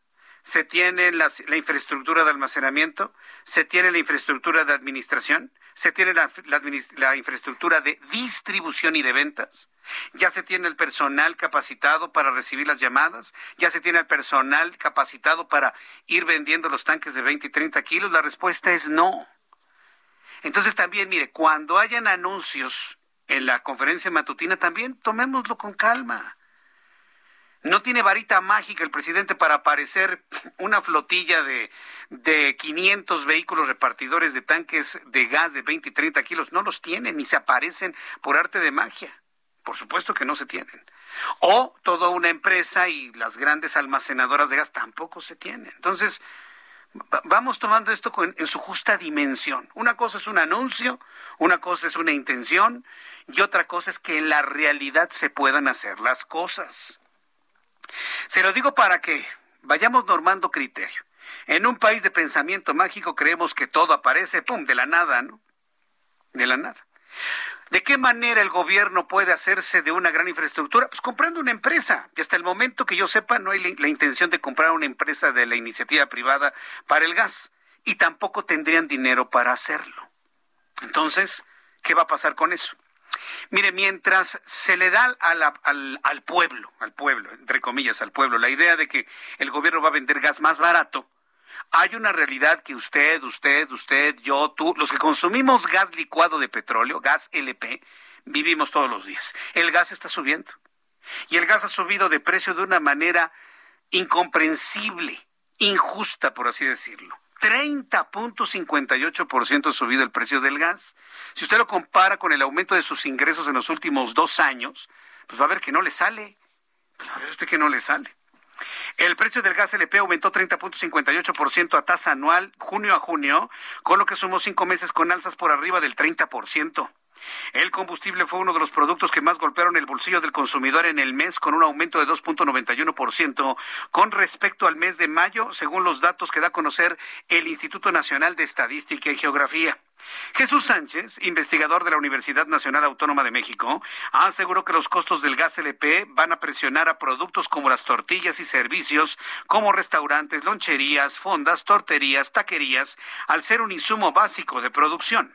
Los energéticos que también incluyen gasolina se encarecieron 17.74% de manera anual, según lo que da a conocer el Instituto Nacional de Estadística y Geografía.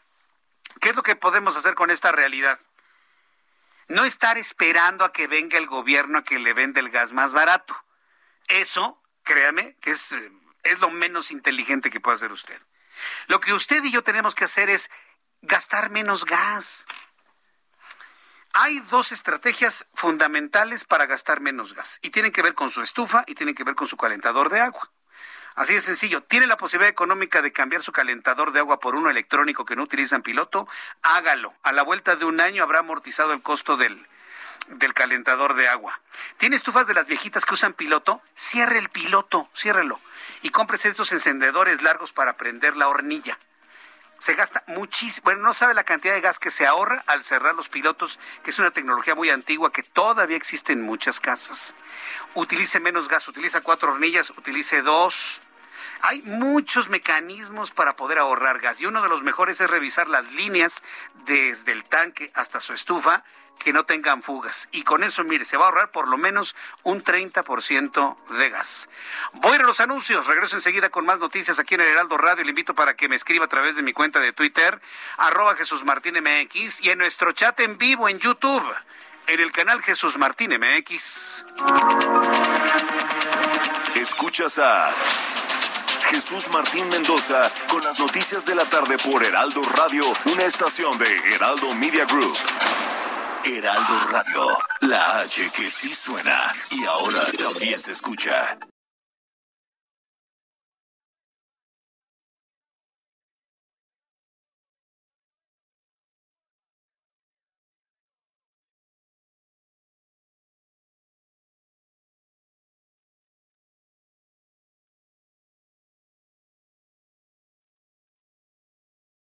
Heraldo Radio, la H que sí suena y ahora también se escucha.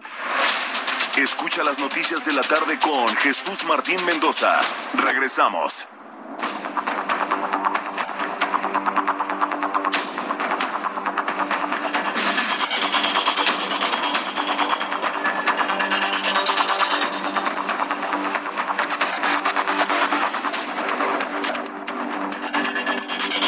Son las siete y media, las 19 horas con 30 minutos hora del centro de la República Mexicana. Mucha atención a nuestros amigos que nos escuchan en toda la República Mexicana.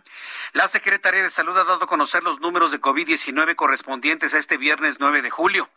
La Secretaría de Salud informa que de ayer al día de hoy se han sumado a la lista de contagiados 9.319 mexicanos para dar un total de 2.577.140 mexicanos de manera acumulada. Se han reportado 217 fallecimientos que se suman a la lista para dar un total de 234.675 mexicanos fallecidos por COVID-19. Índice de letalidad va bajando. ¿Por qué? Porque tenemos un alto índice de contagio con un bajo índice de muertos y ya lo tenemos en 9.10%. 9.10% el índice de letalidad en México. Como todos los viernes, hablemos de movilidad, hablemos de circulación, hablemos de coexistencia entre todas las formas de movilidad. Hoy me tocó ver a chavos en patines en, en los... En las formas de, en todo lo que son los, las ciclovías en Avenida de los Insurgentes. Es decir, se van a ir sofisticando las formas de movilidad. Pero si hablamos de transporte público, me parece que uno de los más importantes a destacar como una medida justa y sobre todo muy oportuna para esta zona de la Ciudad de México es el cablebús. El próximo domingo entra en funcionamiento la línea 1 del cablebús. Andrés Layuz, secretario de Movilidad. Qué gusto saludarlo, Andrés. Bienvenido. ¿Qué tal, eh, pues Martín? Buenas, noches, muchas gracias por la, por la invitación. Muy bien, pues este mucho trabajo, ¿no? En, en torno al cablebús, ya el próximo. Hoy vi un reportaje con mi compañera Brenda Peña en el cablebús, se subieron y todo. El próximo domingo entonces ya se inaugura en forma la línea 1 del cablebús. Eh, así es, el, justamente como se vio en ese reportaje con Brenda Peña, ya está operando propiamente, eh, lleva eh, algunas semanas en operación en pruebas. Es muy importante este periodo de pruebas porque es parte de la certificación internacional que se hace de todos los equipos y de la seguridad eh, de las instalaciones. Eh, ya terminado este periodo de pruebas, que terminó hace eh, una semana, ya podemos entrar a la fase de operación. Y justamente el domingo empieza a operar el servicio desde Indios Verdes hasta la estación Cuautepec, con su derivación también a Tlalpesco. Son seis estaciones y lo más importante, yo, yo me gustaría resaltar eh, cuáles son los beneficios para los usuarios de transporte público en esta zona norte de la Ciudad de México. Y es, lo primero es una reducción muy importante en el tiempo de viaje. Normalmente, digamos, en el horario de trabajo, salir de eh, hacia Indios Verdes puede tomar hasta una hora veinte y eh, con el cablebús tomará alrededor de media hora. Es una reducción de más de 50% del tiempo. Lo segundo es la seguridad. Eh, los sistemas de teleféricos que se usan como transporte público son muy seguros, no solo en términos de la seguridad de las instalaciones, sino también en términos de seguridad pública. Y esto es porque en cada cabina caben 10 personas. Ahorita, en el momento de la emergencia sanitaria, solo podrán acceder 6 personas. Van sentados eh, unos frente a otros, los pasajeros. Hay un botón eh, con radiocomunicación a las estaciones, a la estación más cercana, eh, y eh, pues cada vez que uno se sube o se baja en una estación, se suben y se bajan todos los pasajeros al mismo tiempo, y hay una persona que ayuda a salir o a subirse en cada puerta de cada cabina. Por lo tanto, la experiencia que hay en otras ciudades con un teleférico, pues es que no hay asaltos y ese tipo de cosas. Y lo tercero es la comodidad del viaje. Es un viaje muy silencioso. Hay que recordar que estos son sistemas eléctricos. Y esto tiene en términos de comunidad no solo la velocidad, sino que, uno, estamos acostumbrados a movernos en microbús o en autobús y oler el diésel o el gas que se va quemando. Aquí, pues nada de eso huele. en realidad, no es que cada cabina tenga siquiera un motor eléctrico, sino que nada más hay tres motores eléctricos que mueven las poleas del cable. Y por eso tampoco hay ruido. Es un viaje muy silencioso. Eh, y en ese sentido es una experiencia para los usuarios, me parece que es absolutamente distinta al resto de los medios de transporte que conocemos en la Ciudad de México. Eh, eh, hemos conocido mucho de los beneficios de, un sistema de transporte tan moderno como el cablebus, pero me he encontrado con comentarios del público, Andrés Layuz, de personas que me dicen que les da miedo que, que, que, les da miedo, que no se vaya a romper el cable, que, que si se mueve muy fuerte con el viento. Es decir, me he encontrado todo tipo de comentarios que los podemos sintetizar en que algunas personas le tienen temor a esta forma tan novedosa de transportarse. ¿Cuál va a ser el ejercicio de información? Sobre los beneficios del cablebús, que ya lo empezamos aquí en este programa de noticias, pero en, la cotidianidad y sobre todo en las zonas aledañas en donde da servicio este transporte, ¿cómo estarán informando sobre esta seguridad, Andrés? Bueno, lo primero en términos de la experiencia y que eh, la gente vaya conociendo el sistema, desde marzo de este año, en un tramo de eh, alrededor de un kilómetro ya está operando de forma gratuita el cablebús y justamente lo que hemos visto es que los usuarios pues muy rápido ven el beneficio. En este tramo que, que tengo de un kilómetro, un viaje que se hacía en 35 minutos en auto, se está haciendo en 6 minutos en el cablebús. Entonces creo que los beneficios son muy claros. Y también una vez que te subes, eh, sientes luego, luego la estabilidad de todo el sistema. Eso está soportado y es, es muy interesante, ¿no? Cómo lo... Eh, es un, un sistema y, y todos los equipos que están operando son los más modernos, literalmente es el diseño más reciente de este tipo de teleféricos. Sin embargo, la tecnología de los teleféricos tiene más de 100 años y originalmente se diseñó para condiciones climáticas mucho más extremas que las de la Ciudad de México. Hay que recordar que este tipo de sistemas se usan en altas montañas con tormentas de nieve muy serias. Eh, entonces, cuando hay una preocupación de la gente, bueno, es que en la Ciudad de México llueve mucho, eso no es un problema para un sistema de teleféricos, para nada. Eh, y también la otra cosa, y digamos hay dos componentes, uno es el componente que llamamos electromecánico, que son propiamente las cabinas y los motores que mueven los cables, que insisto son del más alto estándar, incluyendo eh, el cable propiamente, pero también lo que tiene que ver con obra civil. Y para la obra civil, considerando las condiciones de la Ciudad de México, se hicieron todos los estudios de geotecnia y todas las evaluaciones necesarias para que la cimentación fuera la adecuada en los distintos eh, torres que se eh, construyen para sostener el teleférico. Entonces, en términos de seguridad, insisto, se hace una certificación internacional que ya se tiene y justamente para evaluar esas condiciones. Y bueno, hay gente que le tiene miedo a las alturas, es, normal, y pues la única manera de, quitarse el miedo es con la experiencia misma. No, y no ver para abajo, ¿no? Digo, no, no vemos para abajo, no nos asomamos y ya. De esa manera, quien tenga miedo a las alturas, pues ya puede subirse al cable bus y llegar al otro lado, ¿no, Andrés?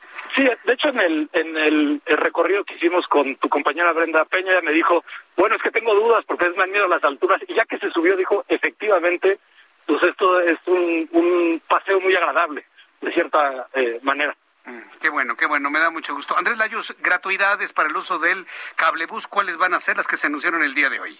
Entonces, eh, la tarifa es de 7 pesos. Los, eh, las y los usuarios podrán recargar sus tarjetas de movilidad integrada en cualquiera de las estaciones del cablebús. Es la misma tarjeta que usamos en el metro, en el metrobús, en RTP, en el trolebús, en Ecobici. Eh, y si no tienen una tarjeta, también la podrán adquirir en las máquinas que están en cada estación. Una tarjeta nueva cuesta 15 pesos y el primer viaje cuesta eh, 7 pesos, ¿no? Entonces eso es lo que uno adquiere al comprar la primera tarjeta incluye su primer eh, viaje. En el caso de las personas de 60 años o más, las, los niños y niñas de 5 años o menos, el viaje es gratuito y también las personas con alguna discapacidad. Muy bien, bueno, pues qué, qué bueno, felicidades, enhorabuena ¿eh? por inaugurar este nuevo, esta nueva modalidad de servicio de transporte público en la Ciudad de México. Y antes de concluir, pues recordar las recomendaciones para el público que va circulando por las calles de la Ciudad de México usando autos, motocicletas, bicicletas, patines, eh, prácticamente de todo en el transporte público, peatones, por supuesto. Las recomendaciones, a ver si me acuerdo, no exceder el límite de velocidad, no utilizar el teléfono celular mientras se conduce y no conducir bajo los efectos de bebidas embriagantes. Esas son las tres, ¿verdad, Andrés? Así es, esas son siempre eh, las tres eh, medidas más importantes que podemos tomar todos como conductores, eh, justamente por lo que decías al principio de esta conversación, para lograr una mejor convivencia vial. Y no sobra mencionar que en lo que va del año, como saben, desde los jueves en la noche está funcionando el programa Conduce sin Alcohol de la Secretaría de Ciudad Ciudadana. Se han arrestado 2.546 personas y sus automóviles fueron llevados al depósito. Y en el caso de las infracciones que se cometen dentro del programa de fotocívicas, se han aprobado ya siete, casi 7.500 cursos en línea, que eh, parte de las sanciones pueden ser los cursos que tienen que tomar las personas, y eh, alrededor de 1.800, 1.800 horas de trabajo comunitario cumplidas por personas que han cometido infracciones. La mejor forma de no ir a dar al torito de no tener que cumplir horas de trabajo comunitario es no cometer infracciones y ser responsable cuando uno conduce ser responsables de nuestra forma de movilidad. Eso me parece que es muy, muy importante subrayarlo. Andrés Layuz, como siempre, como todos los viernes, gracias por estar con nosotros aquí en el Heraldo Radio con la información y las recomendaciones para una mejor convivencia vial en la Ciudad de México. Gracias, Andrés Layuz. Muchas gracias, muy buenas tardes. Hasta luego, muy buenas tardes. Es el secretario de Movilidad del Gobierno de la Ciudad de México. Él e integrantes de su equipo de trabajo siempre están los viernes aquí en el Heraldo Radio. Hemos hecho esta cercanía, este contacto ¿Con qué objetivo? De dar información. ¿Con qué objetivo? De sensibilizarnos. Sensibilizarnos siendo automovilistas, sensibilizarnos siendo ciclistas, sensibilizarnos siendo peatones y siendo conductores de motocicletas. Todos absolutamente somos ciudadanos, tenemos el mismo derecho de circular, todos con organización, respeto, eh, amabilidad, cercanía. ¿Por qué no? ¿Por qué tenemos que andar peleados todos contra todos en la Ciudad de México? Son las 7.41, las 7.41 hora del centro de la República Mexicana. Bueno, pues continuamos con la información aquí en el Heraldo Radio. Eh, hay una jueza, una, perdón, hay un juez en la Ciudad de México que desechó la demanda colectiva que interpusieron las 26 familias víctimas del colapso de la línea 12 contra el, eh, contra el sistema de transporte colectivo Metro considera que es improcedente porque fue solicitada por la vía jurídica incorrecta, no tanto porque sea justa o injusta, sino porque se equivocaron de la vía jurídica. Vaya asunto. ¿Dónde están los abogados? No, digo, ellos tendrían que saber cuál es la vía correcta. La demanda que pretendía la reparación integral del daño y una indemnización por más de 6 millones de pesos fue declarada improcedente por el juez segundo de distrito en materia civil de la Ciudad de México, Benito Zurita, quien argumentó que una acción colectiva contra el sistema de transporte colectivo es responsabilidad patrimonial del Estado. Eso es lo que finalmente se ha comentado el día de hoy. Mientras tanto, por tercer día consecutivo, el presidente de este país se pronunció sobre la crisis de seguridad que se vive en Aguililla, Michoacán. Aseguró que hay mucha provocación por parte de los grupos criminales, por lo que hizo un llamado a la población a no dejarse manipular y reiteró que su gobierno está actuando con responsabilidad para resolver esta crisis, este problema en Aguililla. Vamos a escuchar lo que dijo el presidente de la República. Hay eh, mucha provocación pero eh, estamos eh, actuando con responsabilidad. Eh, van a el cuartel militar y tiran petardos y tiran piedra y ayer con maquinaria este destruyeron un helipuerto este, y están en un plan provocador.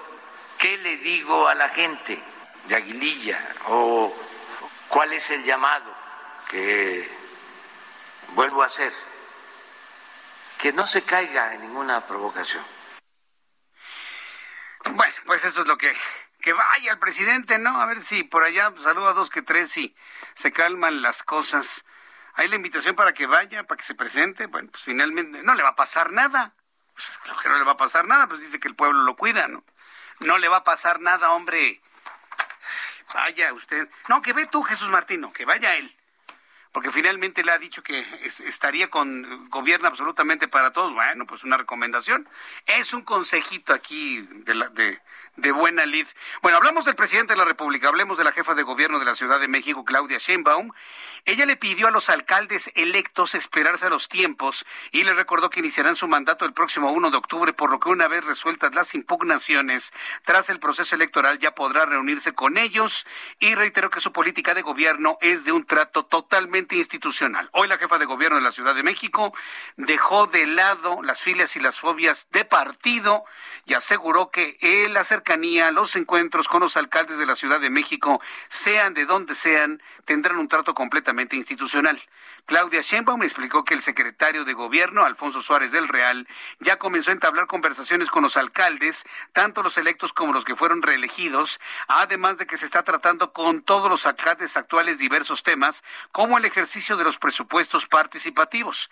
Esa es la voz de Claudia Sheinbaum. La entrada de los nuevos alcaldes es el primero de octubre, tal como está establecido en la Constitución de la Ciudad de México. Y de ahí se adecuaron los tiempos de la transición. Pero evidentemente la comunicación entre los alcaldes actuales eh, y los nuevos alcaldes, en el caso de que haya cambios, pues tiene que comenzarse a dar y ahí está el secretario de Gobierno para dar todas las facilidades. Y una vez que quede ya eh, resuelto el tema por el Tribunal eh, por los tribunales eh, de algunas impugnaciones que existen, sean procedentes o no sean procedentes, pues ya me reuniré personalmente con todos los alcaldes electos de la Ciudad de México, alcaldes y alcaldes. Bien, pues esto es lo que comentó la jefa de gobierno. Ahora, le voy a decir una cosa. ¿Qué, qué notó de interesante en lo que acaba de decir la jefa de gobierno? ¿Alguien lo notó? A ver, observación, observación, lectura en entre líneas. ¿Qué escuchó? ¿Qué, qué notó de interesante? Yo le voy a decir, dice, nos vamos a reunir hasta que ya tomen posesión, pero ahí está el secretario de gobierno ya en contacto con los alcaldes y, los, y los futuros, ¿no? En contacto el secretario de gobierno. ¿Qué trascendió desde la semana pasada?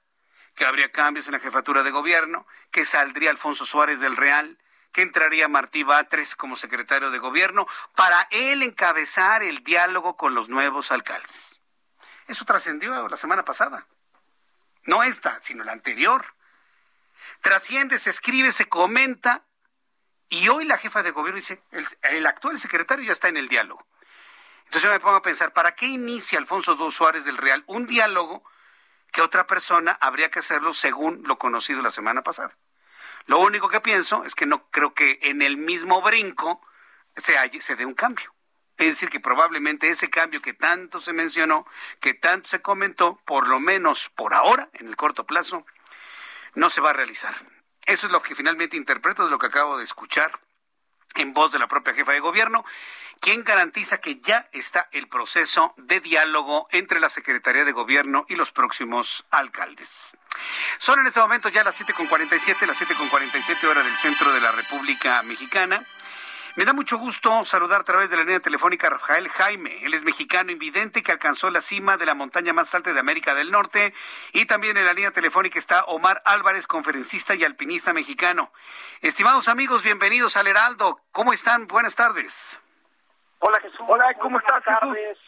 Bienvenidos, gracias por estar aquí con nosotros. Bueno, pues los hemos invitado porque luego de 19 días de expedición me dicen que hubo muy mal clima, largas esperas, pues finalmente ya pisaron la cima del Denali, la montaña más alta de América del Norte, situada en la cordillera de Alaska. Rafael Jaime, es esta experiencia que se comentó también en el Heraldo Televisión, en, eh, en, la, en la condición de invidente y con el apoyo de Omar Álvarez, ¿qué ha significado para ti y qué mensaje lanza al mundo, estimado Rafael Jaime?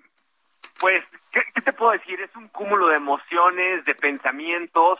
Realmente lo que hemos logrado es una gran hazaña que no se vea en, en, soberbia, en ego. Lo que acabamos de hacer eh, eh, es, es un tema trascendental. Solamente hay dos ciegos en el mundo que hemos estado en esa cumbre. Yo siempre digo que hay más astronautas en la Luna que ciegos en el Denali y esto es justamente por todo lo que implica esa montaña, eh, lo complicado, lo peligroso, lo técnico, lo físico.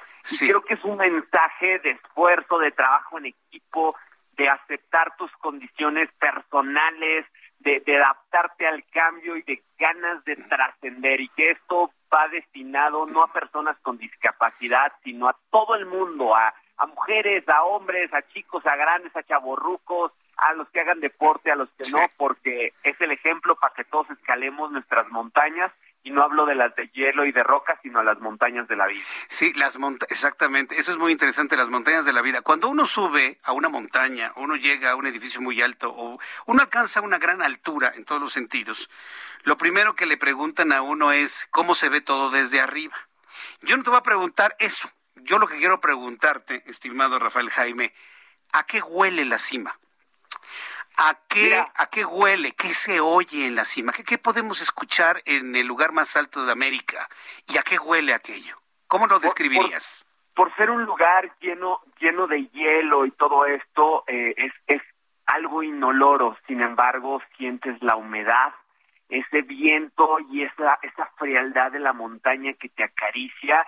Eh, eh, es, es algo que te abraza hasta la puntita de, de, los pies y de la cabeza, los huesos, te enchina la piel, escuchar también esta quietud, porque en un entorno de kilómetros, en una circunferencia de kilómetros, no hay nadie, solamente estás ahí con un puñado de gente y, y esa quietud, esa calma, difícilmente la vuelves a encontrar. Creo que escuchar la ferocidad de las, de las avalanchas, escuchar el crujir de la nieve te transporta a un mundo en el que a veces lo crees irreal, que, que nada más lo encuentras en películas o en historias, pero cuando estás ahí, muchas veces no sabes si estás dormido o despierto, si es un sueño o realmente lo estás viviendo. Qué maravillosa descripción, qué maravillosa descripción, Rafael Jaime. Porque mira, quienes estamos escuchando radio en este momento en toda la República Mexicana, usamos nuestros oídos y a través de nuestros oídos imaginamos todo eso que experimentaste y que nos expresas eh, obtenido a través de tu, de tu oído, de tu piel, de tus otros sentidos. La verdad es extraordinaria esta, esta descripción. Estimado Omar, Omar Álvarez, ¿cómo fue la experiencia de acompañar a Rafael Jaime hasta esta, hasta esta cima, el punto más alto de América? Hola, hola. Hola, hola, Omar. Omar, ¿estás ahí? No, creo que no está. ¿Rafael? Hola, hola. Ah, sí, a ver, si le suben por ahí, este, Omar Álvarez, ¿me escuchas? Omar, Omar. A ver, vamos a volver a hacer el enlace porque finalmente creo que perdimos a los dos, ¿verdad? No, ¿quién está en la línea? Ah, Rafael Jaime, perdón, es que perdí a Omar Álvarez. Tú sigues ahí en la línea, ¿verdad? Sí, aquí, perfectísimo. Sí, sí. Oye, ¿cuántos metros de altura sobre el nivel del mar alcanzaron? Mira, son 6.194 metros sobre el nivel del mar a 390 kilómetros de cercanía con el Ártico Polar, lo que lo hace por eso una montaña considerada la más fría del mundo y la hace una montaña contrastante, porque por el día tú puedes estar a 40 grados centígrados y por la noche a menos 40 grados centígrados. Imagínate, 80 grados de diferencia en unas horas. ¿Utilizaste eh, oxígeno suplementario a esas alturas? No, no, para nada. Hemos estado hasta 7000 metros de altura. Eh, el, el entrenamiento, el, el, el, todo lo que hay detrás es justamente lo que hace que no necesitemos eh, oxígeno suplementario. Eh, Omar Álvarez, ya estás en la línea telefónica, ¿verdad? Ya estamos por acá, Jesús. Sí, oye, platícanos por favor la experiencia del acompañamiento a Rafael Jaime. Está verdaderamente entusiasmado. Nos hizo una descripción hermosa, ¿no? De, de lo que se siente estar en esa cima. ¿Cuál fue tu experiencia? Coméntanos en estos minutitos que me quedan, por favor. Ay, Jesús, es experiencia maravillosa, de verdad. Eh, el navegar con él en eh, la montaña y algo que, que compartir con la gente es que cada montaña es una navegación completamente diferente. Por ejemplo, cuando estamos en roca, eh, la manera en la que yo guío de alguna manera a Rafa es a través de golpear las rocas con mi bastón y él a través del rebote del sonido es como de alguna manera identifica que hay un obstáculo, que hay algún objeto y también a través de una cinta en mi mochila él va copiando cada uno de mis movimientos. Pero ¿qué pasa cuando estamos en glaciar a más de 6.000 metros sobre el nivel del mar, en donde hay vientos que pueden llegar a alcanzar los 50 kilómetros por hora? Bueno, él no solo no ve, sino tampoco escucha, ni yo tampoco. Entonces, a través del cuerpo tenemos diferentes códigos que es así como nos vamos comunicando. Y ahora en el de Nali fue una navegación completamente diferente. Tuvimos un trineo en medio de los dos y esto hizo todavía más difícil el ascenso Así es que a través de una sonda de tres metros y cascabeles era la manera en la que iba escuchando por dónde yo iba caminando y de manera autónoma Rafa sí. subiendo gran parte de la montaña. Es maravilloso hacerlo así. Yo, yo, quiero agradecerles a ambos el que hayan platicado con el público del Heraldo. Rafael Jaime, desde aquí te envío un fuerte abrazo. Gracias por compartirnos esta, esta experiencia. Yomar Álvarez, gracias por estar con nosotros aquí en el Heraldo. Gracias a los dos y que tengan muy buenas tardes. Un fuerte abrazo, gracias, un gran abrazo. Gracias, gracias por su experiencia y gracias por esta lección de vida. Muchísimas gracias. Ya nos vamos. A nombre de este gran equipo de profesionales de la información, los espero el próximo lunes, 2 de la tarde en televisión, 6 de la tarde en la radio. Soy Jesús Martín Mendoza. Buen fin de semana. Esto fue Las Noticias de la Tarde con Jesús Martín Mendoza. Heraldo Radio. La HCL se comparte, se ve y ahora también se escucha. When you make decisions for your company, you look for the no-brainers. And if you have a lot of mailing to do, stamps.com is the ultimate no-brainer. It streamlines your processes to make your business more efficient, which makes you less busy. Mail checks, invoices, legal documents, and everything you need to keep your business running with stamps.com. Seamlessly connect with every major marketplace and shopping cart Schedule package pickups and see your cheapest and fastest shipping options from different carriers with rates up to 89% off USPS and UPS rates. And with the stamps.com mobile app, you can take care of mailing and shipping wherever you are. Make the same no-brainer decision as over 1 million other businesses with stamps.com. Sign up with code program for a 4-week trial plus free postage and a free digital scale. No long-term commitments or contracts. That's stamps.com. Code program.